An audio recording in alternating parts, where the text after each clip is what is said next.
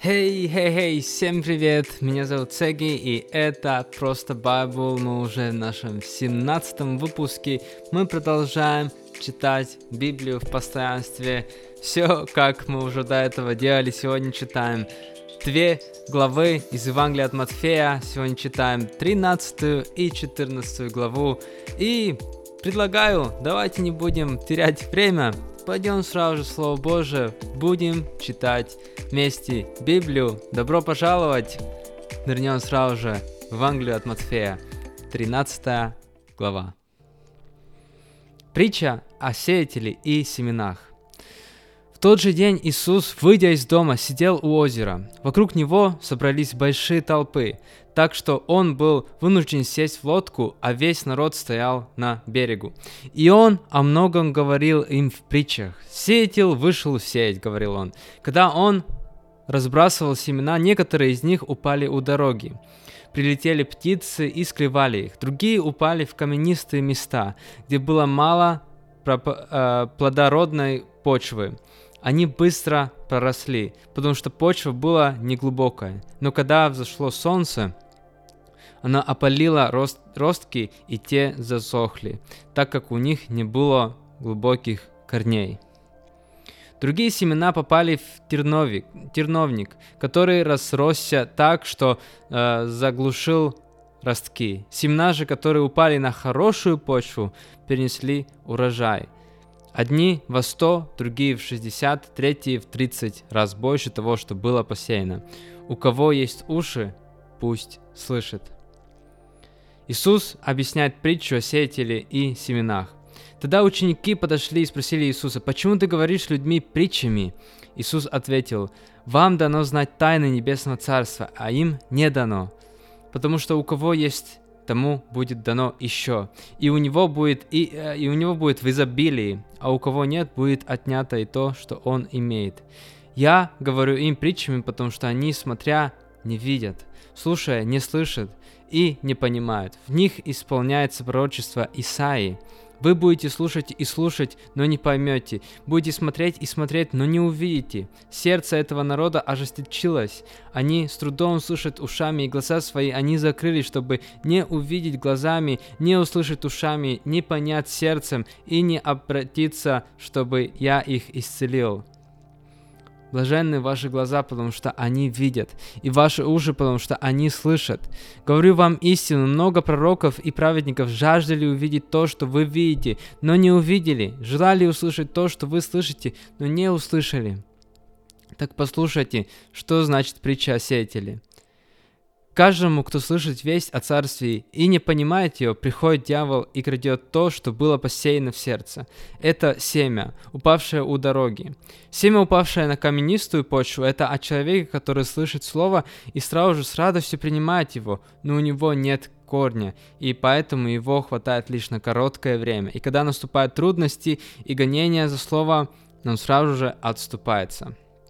Семя, посеянное среди терновника, это человек, который слышит слово, но повседневные заботы и обольщение богатством заглушают слово, и семя остается бесплодным. Семя же, посеянное в хорошую почву, это человек, который слышит слово и понимает его. Такой человек приносит плод, кто во 100, кто в 60, кто в 30 раз больше посеянного.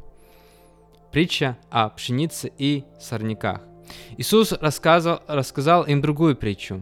Царство Небесное можно сравнить с человеком, засеявшим свое поле хорошими семенами. И вот когда все спали, пришел его враг, посеял среди пшеницы сорняки и ушел. Когда пшеница взошла и появились колосья, то стали заметны и сорняки. Слуги пришли к хозяину и говорят, «Господин, ты же сеял на поле хорошие семена, откуда же появились сорняки?»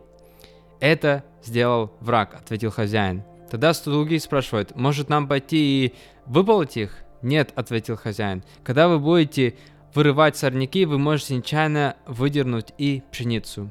Пусть и то, и другое растет до жатвы. А во время жатвы я велю жнецам собрать вначале сорняки, связать их и пучки сжечь, а затем собрать пшеницу в мое хранилище. Птича, притча о горничном зерне. Рассказал он им и еще одну притчу. Царство небесное может сравнить с горничным зерном, которое человек взял и посеял в поле. Хотя горничное зерно и самое маленькое из всех семян, но когда он вырастает, то становится больше огородных растений и превращается в настоящее дерево. Так что даже птицы небесные прилетают и вьют гнезда в ветвях. Притча о закваске. Иисус рассказал им и еще одну притчу. Царство небесное, как закваска, которую женщина смешала с тремя мерами муки, чтобы вскисло все тесто. Все это Иисус говорил народу в притчах и ничего не объяснял без притч, чтобы исполнилось сказанное через пророка «Открою уста свои в притчах, произнесу гадания, скрытые от создания мира». Иисус объясняет притчу о пшенице и сорняках. Потом Иисус отпустил народ и вошел в дом. Его ученики пошли к нему и попросили, «Объясни нам притчу о сорняках в поле». Иисус в ответ сказал, «Сеющие хорошие семена – это Сын Человеческий, поле – это мир, а хорошие семена – это дети Царства, сорняки – это дети злого. Враг, посеявший их – это дьявол – Жатва – это конец мира, и жнецы – это ангелы. Как сорняки вырывают и сжигают в огне, так будет и в конце мира. Сын человеческий пошлет своих ангелов, и они удалят из его царства все, что ведет к греху, и всех, делающих злое. Их бросят в огненную печь, где будет плач и скрежет зубов. А праведники тогда будут сиять, как солнце, в царстве их Отца. У кого есть уши, пусть услышит. Притча о спрятанном сокровище. Царство Небесное может сравниться с спрятанным в поле кладом. Когда человек находит тот клад, он прячет его и радостно идет и продает все, что имеет для того, чтобы купить это поле притча о драгоценной жемчужине. Еще Царство Небесное подобно купцу, который ищет, ищет э, прекрасный жемчуг. Найдя драгоценную жемчужину, он продает все, что имеет ради того, чтобы купить ее одну. Притча о рыболовной сети. Еще Царство Небесное подобно сети, опу опущенной в озеро, в которую попало много разной рыбы. Когда сеть напол наполнилась, рыбаки вытащили ее на берег, Потом они сели и отобрали хорошую рыбу в корзины, а плохую выбросили. Так будет и в конце мира. Придут ангелы, заберут злых из среди праведных и бросят их в пылающую печь, где будет плач и скрежет зубов. «Вы поняли все это?» – спросил Иисус. «Да», – ответили ученики. Тогда Иисус сказал им, «Так вот, каждый учитель закона, усвоивший весть о небесном царстве, похож на хозяина дома, который выносит из своих кладовых и новое, и старое. Не бывает пророк без чести, разве только в городе своем и своем доме. Когда Иисус закончил рассказывать эти притчи, он ушел оттуда – он пришел в свой родной город и начал учить людей в синагоге. Все удивлялись, откуда у этого человека такая мудрость и такая сила? Разве он не сын плотника, не Мария, Мария или зовут ее мать? И разве он не брат Иакова, Иосифа, Симона и Иуды? Разве не среди нас живут все его сестры? Откуда же у него все это?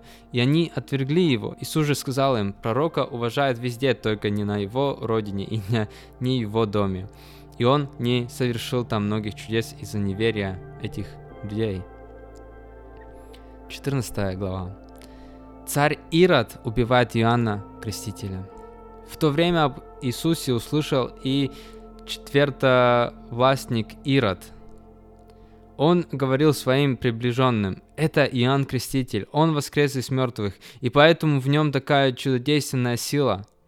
В свое время Ирод арестовал Иоанна, связал его и бросил в темницу из-за Иар...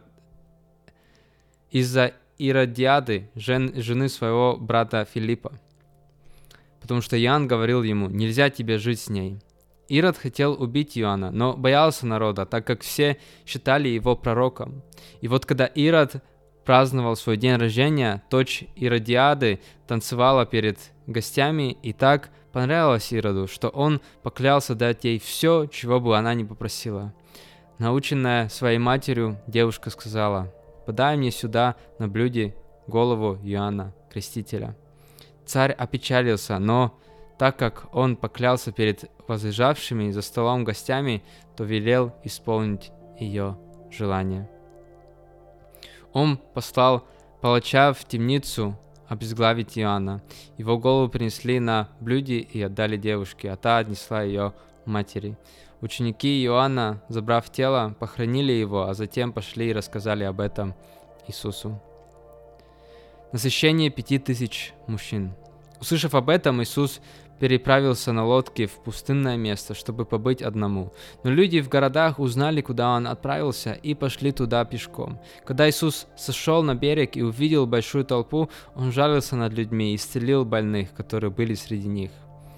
Наступил вечер, ученики Иисуса подошли к нему и сказали, «Место здесь пустынное и уже поздно. Отпусти народ, пусть пойдут в ближайшее селение и купят себе еды».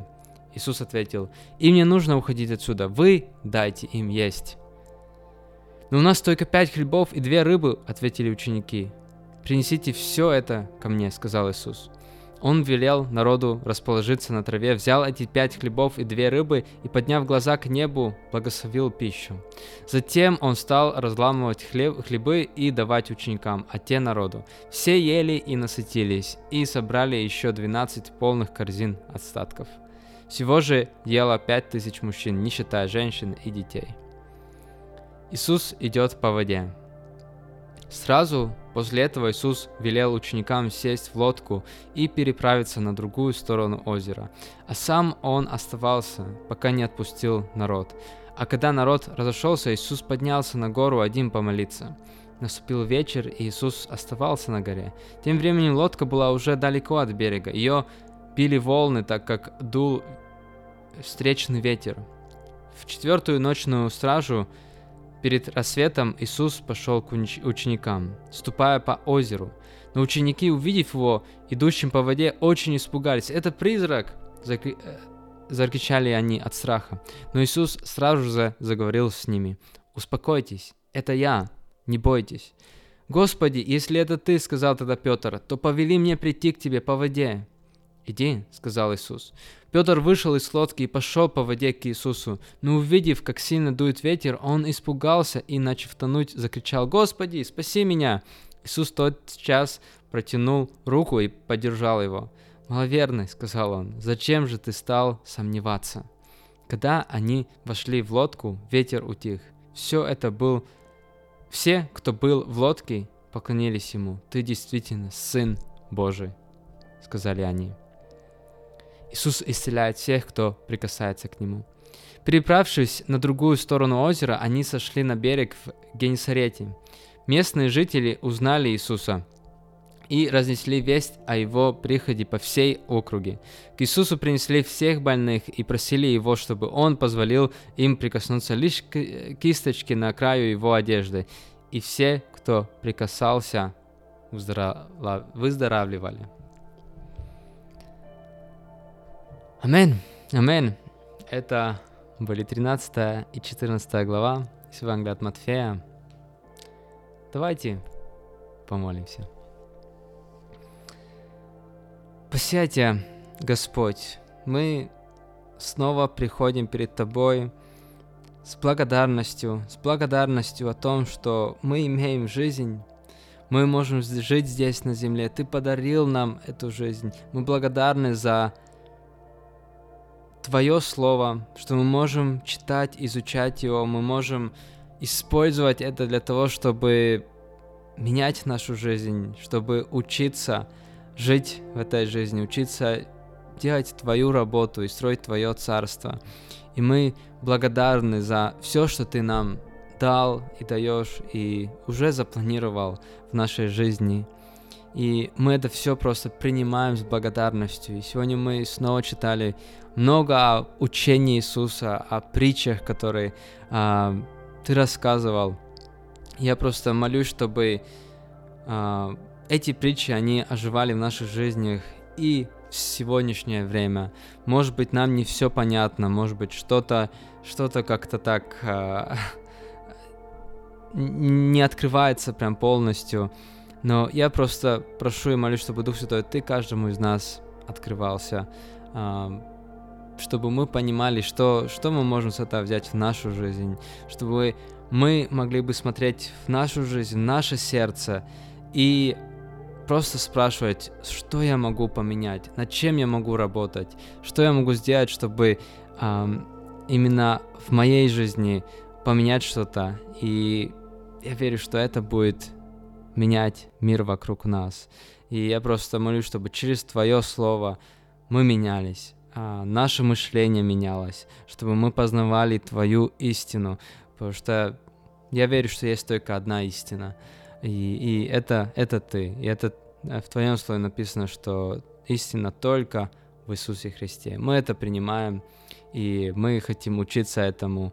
Не всегда мы все полностью понимаем или умеем даже объяснить, или есть разные мнения, но мы стоим именно том, той истине, что Иисус Христос наш Спаситель, и мы это провозглашаем, и это мы говорю, говорим и несем в этот мир, мы несем Твою любовь. Я благословю каждого, кто подключен, каждого, кто слушает, а, каждого, кто, кто просто учится жить с Тобой, Господь. И а, я просто молюсь, чтобы Ты вел наши жизни, Ты наполнял, Ты благословлял, Ты вел бы нас, Господь, потому что только с Тобой есть победа.